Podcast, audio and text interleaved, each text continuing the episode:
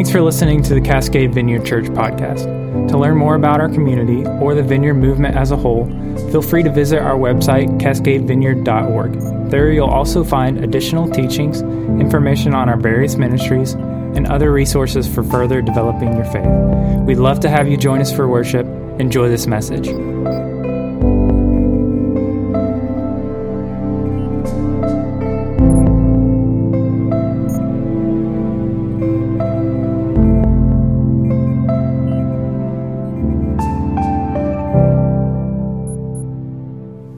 Basketball fan. I've been watching the uh, Blazers in the playoffs. I'm pretty happy about where we're at right now. There you go. We live in uh, we, we live in in the in terms of the kind of major league sports, pro sports world. We live in what's called a small market. Small market means basically that we are not L.A., New York, Philly, or Dallas. That uh, is a little smaller pool of ticket sales and revenue and so on and so forth. Uh, but the upside, the cool part about that is being in a small city, uh, you, you, there's a tendency to bump into players around town. Uh, I don't know, probably many of you, I, we've run into uh, different Trailblazers players in different places on a number of occasions. Uh, some of you have probably as well. Former uh, Blazer Brian Grant he used to live right here on Bull Mountain, just about a mile from here, and I would see him in Starbucks all the time.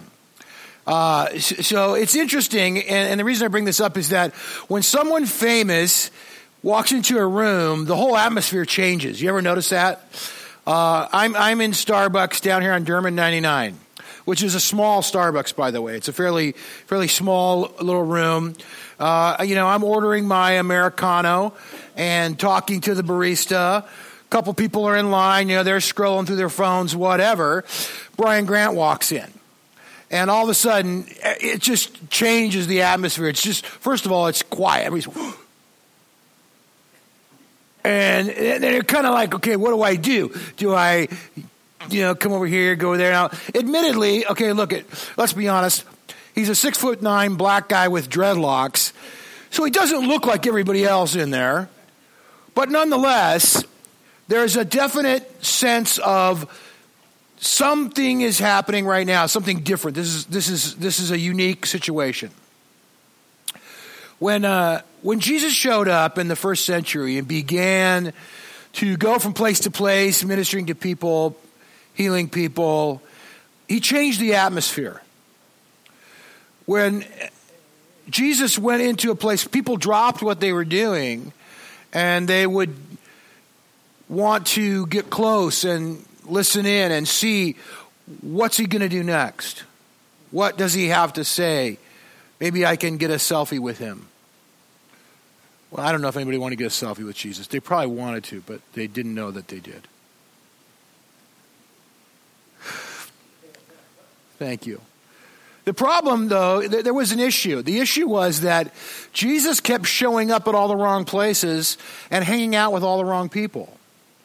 Um, he had been spotted numerous times uh, with a very questionable crowd. We've been looking through the Gospel of Luke over the last few months. We took a short break for Palm Sunday and Easter for our relaunch. But prior to that, the last time we were in Luke in chapter 5, uh, Jesus was at a party with some tax collectors and some sinners. And those were bad people. They were, they were the wrong crowd to be with. Tax collectors were the enemy of the state. They had aligned themselves. They, they, they were Jewish people who had aligned themselves with the Roman Empire and were working to actually rip off their neighbors, and they were hated for that.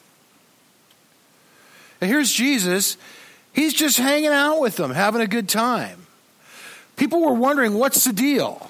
Who is this guy? Why is he spending time with those people? Jesus was not your typical religious leader, and frankly, there were a lot of questions about him.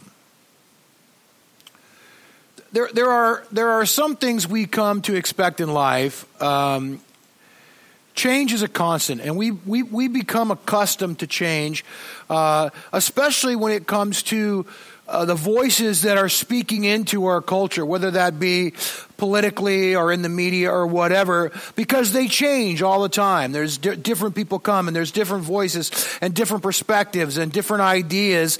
And we sort of become accustomed to, to all of that. But frankly, Jesus wasn't just another voice. Jesus really uh, was what I call and what is our title this morning, a whole new kind of new. I want to pray and then we're going to uh, continue our study in Luke chapter 5 this morning, and we'll be continuing on in, in the Gospel of Luke uh, again after this. But let's just uh, pray and, and uh, ask the Lord to speak into our hearts today. Lord, I pray you would open Scripture to us this morning and that it really would cause us to reflect on who we are in you and uh, who you are to us and how we interact and what change and transformation means and what it is to walk in the newness and the freshness and the life that comes with you your name we pray. Amen. All right, so verse uh, 33 of Luke. Jesus' critics questioned him. I'm reading again from the Passion Translation today. Jesus' critics questioned him. John the prophet is known for leading his disciples to frequently fast and pray. As the religious leaders of the land, we do the same. Why do you and your disciples spend most of your time feasting at banquets? Jesus replied, Should you make the sons of the bridal, bridal chamber fast while celebrating with the bridegroom? But when the bridegroom is taken away from them, then you will see fasting. So, there's some question about Jesus' behavior. His um, critics are drawing a contrast. Other spiritual people, we are the spiritual leaders, and we fast. This guy, John the Baptist, shows up he's kind of a spiritual dude, and he and his disciples also fast. But now you're here, and we see you don't fast, you feast. What's, what's going on? Fasting was a, a uh, spiritual discipline. Some of us have practiced that. Maybe you have. It's a discipline of hope and a discipline of expectation. So when you're fasting, you're looking ahead to God doing something. You're praying and fasting.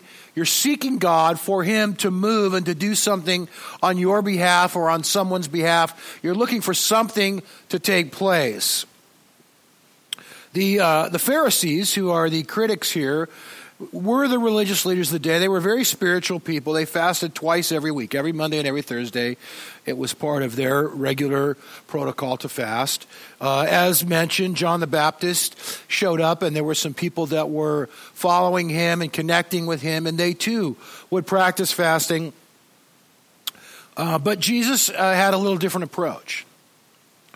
So they want to uh, they want to understand. They're asking why why are you not following the same protocol that we've always followed? And Jesus' response was, "You're looking for something. You're fasting, hoping that God will do something, but what you're looking for is here.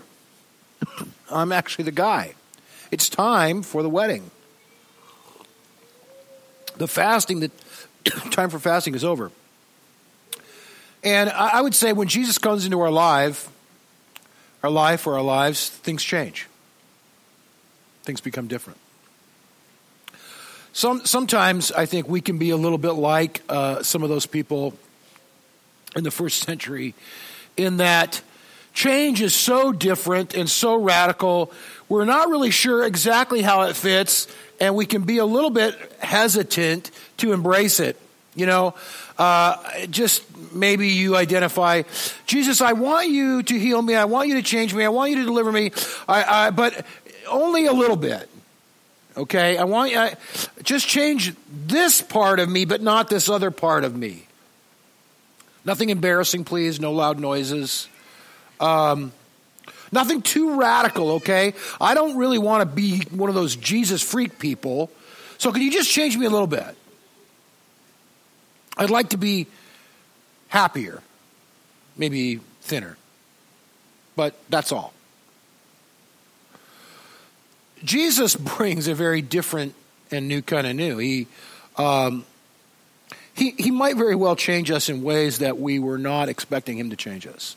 And maybe in ways that we were not uh, ready for him to change us in. He might make us more gracious. I, have known people who were fairly, uh, I don't know how to say this politely, tightwads, and came into relationship with Jesus, and all of a sudden they became generous. People who become more patient when Jesus comes into their life. People who become less self centered when Jesus comes into their life.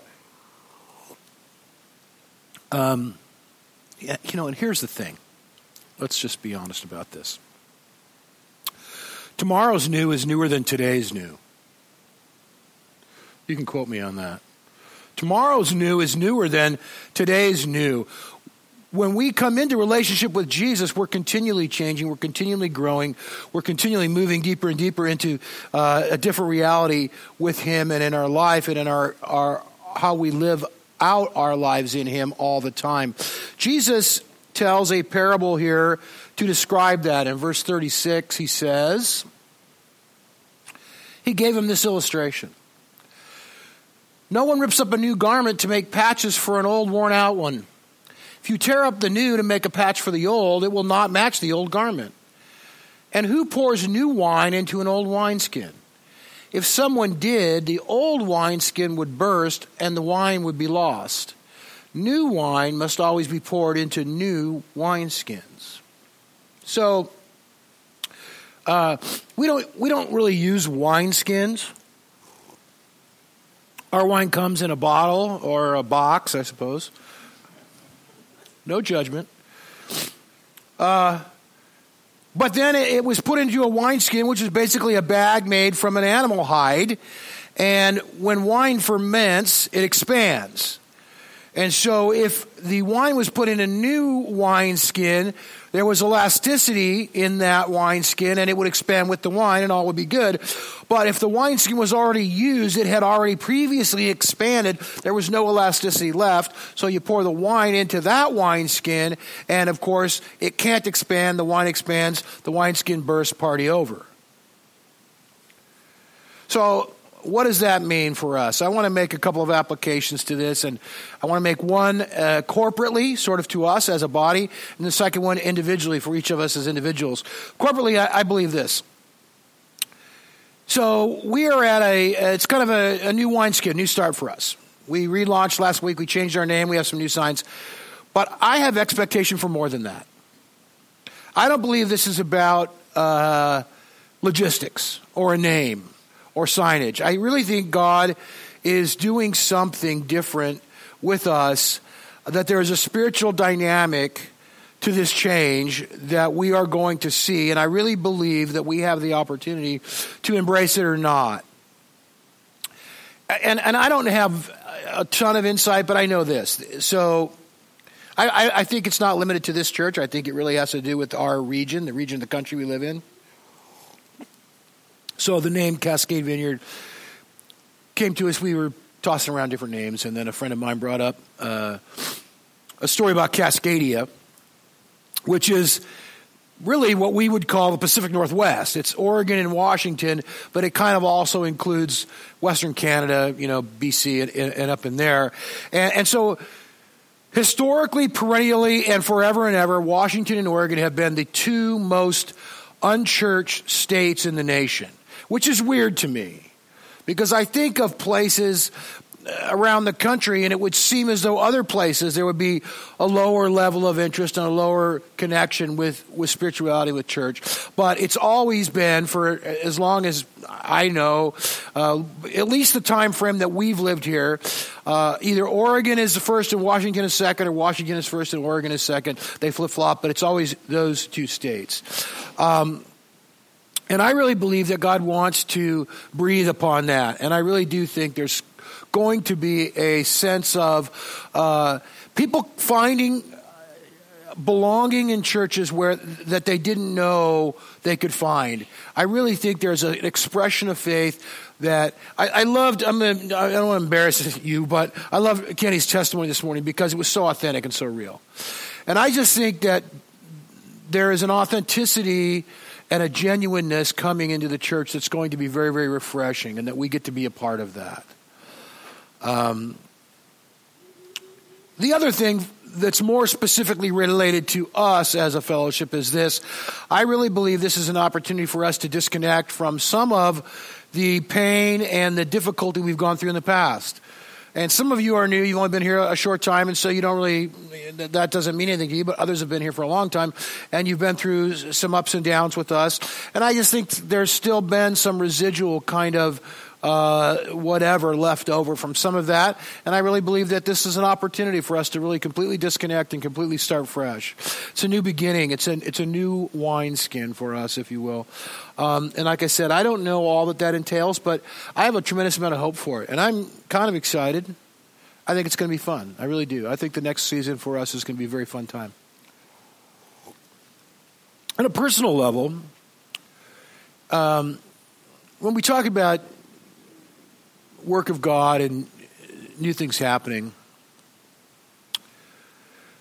we have a tendency as people. Uh, sometimes you're, you're, you're in, in, in, our spiritual growth, but in other ways as well. We're progressing, we're moving forward, and then you kind of hit a wall. You kind of get stuck, and you get stuck in this place, and you kind of want to change, you kind of want to keep going, but you also kind of don't, and you just sort of become comfortable where you are. Anybody relate to that at all? Uh, there's uh, some great philosophers. Pink Floyd said that you become comfortably numb. And we can become comfortably numb. You just kind of, I don't, it's not a great place I'm in, but it's the place I'm in, and I'm kind of just okay with it. It's sort of like this is just, I'll just, I'll just be here. There are a couple of illustrations of people this happened to in the New Testament. One of them is in Matthew 19, and I want to take a look at that if we could. A teenager, uh, again, this is the Passion Translation. NIV says a young man, but uh, they say a teenager approached Jesus. They bowed before him, saying, Wonderful teacher, is there a good work I have to do to obtain eternal life? And Jesus answered, Why would you call me wonderful? God alone is wonderful. Why would you ask what good work you need to do? Keep the commandments and you'll enter into the life of God. Which ones? He asked. Go ahead. Jesus said, Don't murder, don't commit adultery, don't steal, don't lie, honor your father and mother, love those around you as you love yourself. But I've always obeyed every one of them without fail, the young man replied. What else do I lack? Go ahead, one more. Jesus said to him, if you really want to be perfect, go immediately and sell everything you own, give all your money to the poor, then your treasure will be transferred to heaven. Then come back and follow me for the rest of your life. When the young man heard these words, he walked away angry, for he was extremely wealthy. Okay, so here's a young guy who um, I think clearly comes from a wealthy family he's a teenager and he has a lot of money, so chances are that he has not earned or worked for or accumulated that money. It's probably been in his family and it was handed to him. And in that, he's become accustomed to a, a certain standard of living. He's kind of grown up in what we might call a privileged home and has sort of had what he wanted throughout his life. I, I believe, and, and, and again, I'm reading between the lines here a little bit and maybe giving him the benefit of the doubt, but I think he's sincere. I think he's coming to Jesus and asking genuine questions, and he really wants to follow Jesus. But then he finds out that to follow Jesus might involve some things that he's not prepared to do. It might mean making some changes that he's not willing to make. And it says that he went away angry. We don't know what happened to him. I've often, you know, I, I some of those stories in Scripture, I, I wish I knew. What happened to this guy? Did he stay angry? Did he get more angry? Or did the Holy Spirit convict his heart maybe down the road somewhere? Maybe he thought about Jesus' words and maybe he turned around and came back. I don't know. There's another story that might be even a little more telling than this one. It's about uh, the Pool of Bethesda in John chapter 5. This particular pool is a place uh, where people would gather for healing. And the story was, uh, John tells us, that the water in this pool would from time to time kind of bubble up. It would it was like a jacuzzi. It would just sort of somebody would push the button and it would turn on. And when it turned on, the belief was that it was actually an angel of the Lord that was causing that to happen. And when that happened, not all the time, but just when that water was stirred, the first person to get into the pool would be healed. So let's look at John chapter 5 and a particular guy there. Here at this pool, a great number of disabled people used to lie the blind, the lame, the paralyzed. One who was there had been an invalid for 38 years. When Jesus saw him lying there and he learned that he had been in this condition for a long time, he asked him, Do you want to get well? Uh, that's a weird question. I mean, okay, look. One, the guy's been sick for a long, long, long time. Two, he's at a place where people come to get healed. So to me, it seems kind of obvious that he wanted to get well. And yet Jesus asks him that very question Do you want to get well? Let's look at his answer. Sir, the invalid replied, I have no one to help me into the pool when the water is stirred. While I'm trying to get in, someone else goes down ahead of me. Now, I, I think if I were in this guy's condition and Jesus said, Do you want to get well? I would say, Yes, yes, I want to get well. But he doesn't say, Yes, I want to get well. He begins instead to list off the reasons why he can't get well. Anyone?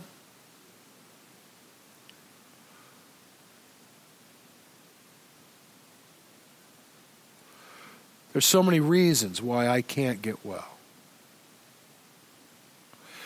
The last verse of our initial text in Luke is pretty telling. Um, verse 39. After the um, story about the wineskins, Jesus concludes by saying, The old, you say, the old ways are better. You refuse to even taste the new that I bring. The old ways are better. What's the vernacular of that? Well, this is the way we've always done it. Little theology God is powerful, God is sovereign, God is in control. God has also designed us to have a choice in the matter. And it's ours to say yes to the work of God in our lives. Jesus will come and present an opportunity for growth, an opportunity for healing, an opportunity for deliverance. But if we've become comfortably numb, if we've settled into that place where uh, we're just okay with the way things are, we may not respond to his invitation to get into the pool. And as we see, not everybody in, in Scripture responded appropriately. The guy at the pool got healed. I think he got healed despite himself. I don't think he had much to do with it. I think Jesus just had compassion on him and healed him. The young man with the money went away mad, and we don't know if he ever came back or not. So there's an opportunity to say yes or an opportunity to walk away mad. Uh, here's and, and, here's a couple things. Another thing happens um, sometimes. Um, we can also become a little bit overly enamored of the new. I, I've met a few folks who, it seems to me, are always looking for the next big thing, the next new thing. Um, new car. I got to get the new flashy car. I've got a perfectly good car, but that new one is so much nicer. I like that car. I want to change jobs. I want to change houses. I want to change spouses. I'll get a, the newer, younger, hotter model. Maybe. Um, now, when you translate that into contemporary Christian culture, this is what it looks like. We have what I affectionately refer to as conference junkies. And these are folks that sort of pop from place to place wanting to get Holy Ghost goosebumps, but not wanting to ever really move forward in any kind of legitimate relationship with Jesus and actually grow up. So the question becomes then how do we really walk in real transformation and not just pop about looking for the latest and the greatest thing? How do we enter into the new thing that Jesus has without always looking for the next new thing? So, a couple thoughts. One is challenge yourself a little bit. Recognize your own comfort zone. We all have uh, a comfort zone, a safety zone. I'm okay here. I'll go to church on Sunday. I'll go to home group twice a month. I will raise my hands a little bit, but that's it all. Nothing else. I want to encourage you to allow Jesus to begin to speak into your life and press your boundaries a little bit and step out of your comfort zone. And this could be something really simple. I've, I've been with a couple people who, you know, in, in, our home group, and probably most home groups, you have times for prayer. Our prayer meeting on Sunday, we have times for prayer. And people who have never prayed out loud in front of a group of people. And in a group somewhere one day, they did. It's always a fear. I'll say the wrong thing. I don't know how to pray. I, you won't say the wrong thing. Maybe it's just praying out loud. Maybe it's praying for someone for healing. Maybe you've never laid hands on somebody and asked God to bring healing to them, and that's a fearful thing for you to do. And you know what? I will validate those feelings. Uh, I've been doing that for 40 years, and guess what?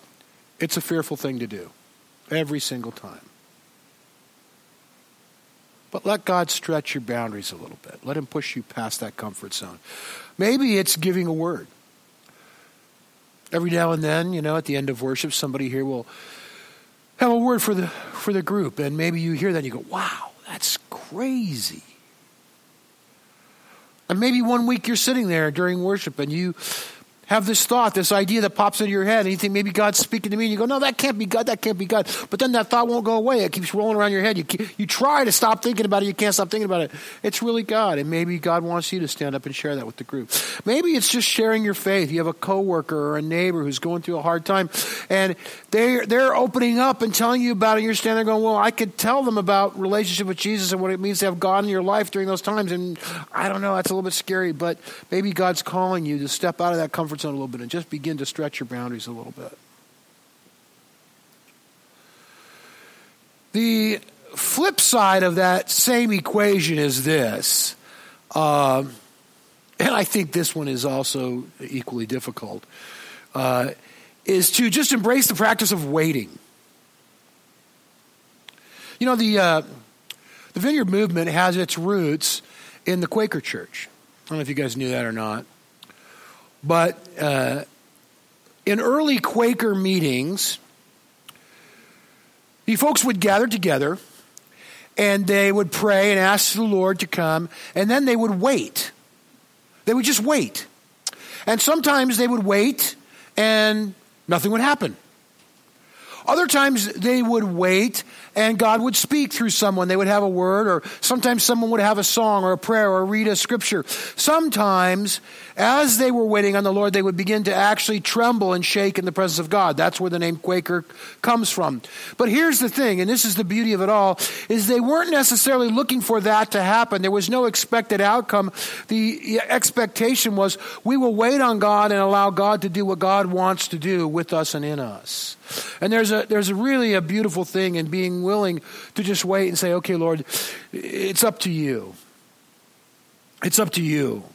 We want you to do something new. Whatever it might be, whatever it looks like, it doesn't matter. You do what you want in my life, and we wait on Him.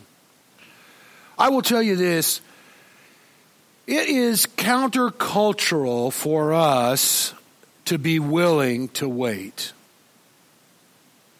Because everything in our culture tells us to not wait. We want it and we want it now. We want our food fast. We want our coffee fast. We want to lose weight fast. let's just ask the question. Okay, no, I'll just do a confession instead. Pull up to Starbucks on Sunday morning. There's all the spots are full. I drive away and go to the next Starbucks because I'm not going to wait that long for my coffee. There's another one just down the road. No, I'm serious. We want it now, don't we? We don't like to wait. I could go in, I could hang out. It's a nice environment. I could talk to the nice people in line, but I don't want to do that because I'll have to wait for five minutes for my coffee. And I get it. There's so much distraction in our life. There's so much distraction. Want to watch a playoff game, so you're going to go to a local sports bar and watch a playoff game, and there's 47 screens. I don't know even which one to look at. So I'll go home and watch because that's a lot easier. But there's 500 channels, and it takes me forever to just figure out which one the game is even on. There's so many distractions. There's so much to fill our minds and our hearts and our time. So here's my parting shot. If you guys want to come back up, you can. Uh, maybe, just maybe, turn it all off. Not all the time, just for a little while. Yes, your phone. Turn it all off. Just take time out. Time out. For the next whatever. You, you might have to work your way up. Five minutes, 30 minutes, next hour. I'm, I'm going to wait. I'm going to just, I'm going to pray. I'm going to walk. I'm going to read it. I'm going to turn all the electronics off. I'm going to turn everything off. turn all the simulation I'm not going to let any outside influence affect me. I'm just going to wait in the presence of God for a little while and see what God has to say to me. You can't put new wine in old wineskins. And I, uh, I think you also can't define what the new wine looks like. We, we, we, we want to be in control, but sometimes we need to just allow ourselves to enter into what God has for us. And when that happens, we can embrace it, we can hang on to it, or uh, we can just turn away from it. So let's just stand and worship for a minute or two this morning as we close and um, just allow God to speak into your life. See what He wants to do. Thanks again for listening. If you'd like to sow into what God is doing through Cascade Vineyard, we always welcome your prayers for our church body, our communities, and our leadership. If you'd like to contribute financially, please visit cascadevineyard.org/give.